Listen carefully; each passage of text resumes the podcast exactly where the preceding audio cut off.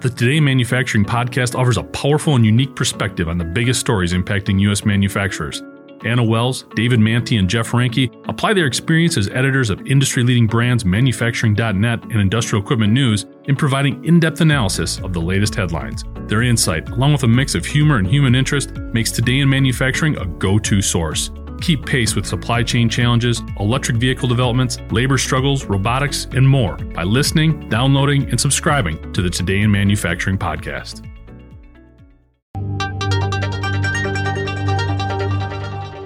While hackers have been described in numerous ways, they're not always terrorists, thieves, criminals, or heartless bastards, as one of my colleagues refers to them. For example, there's Ryan Pickren. He's a cybersecurity PhD student at Georgia Tech and was recently paid over $100,000 by Apple after discovering and reporting a vulnerability that allows unauthorized users to gain access to cameras and web browsers on Mac PCs.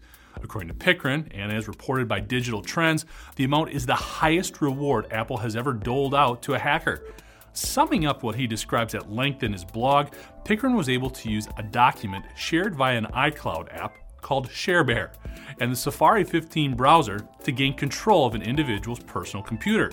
Similar to something like Dropbox, ShareBear users can grant access to others in providing a shared work environment for storing and editing documents or files. However, Pickren discovered that once the user accepted an invitation to share a particular file, that Mac remembered this permission and never asked for it again. So, as long as the file keeps the same name and file type, no new permission is sought, meaning anyone sharing this file could manipulate it to include provisions for running malicious code on the device accessing that file. While this would require a potential victim to click on a pop up from the hacker's website, doing so could provide access to an individual's web camera and browsing history, and any passwords associated with online banking, email, PayPal, social media, or several other online or cloud based data points.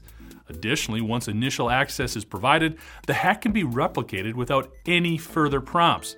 So until the file is deleted or permissions changed, a hacker could continue to have access to all this data without the victim even knowing it. Apple reportedly fixed the bug in October after Pickren reported it last July.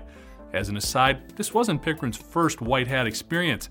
He previously earned 75 grand for hacking an iPhone camera and microphone, exposing a number of dangerous vulnerabilities in Apple's code. I'm Jeff Reinke, and this is IEN Now.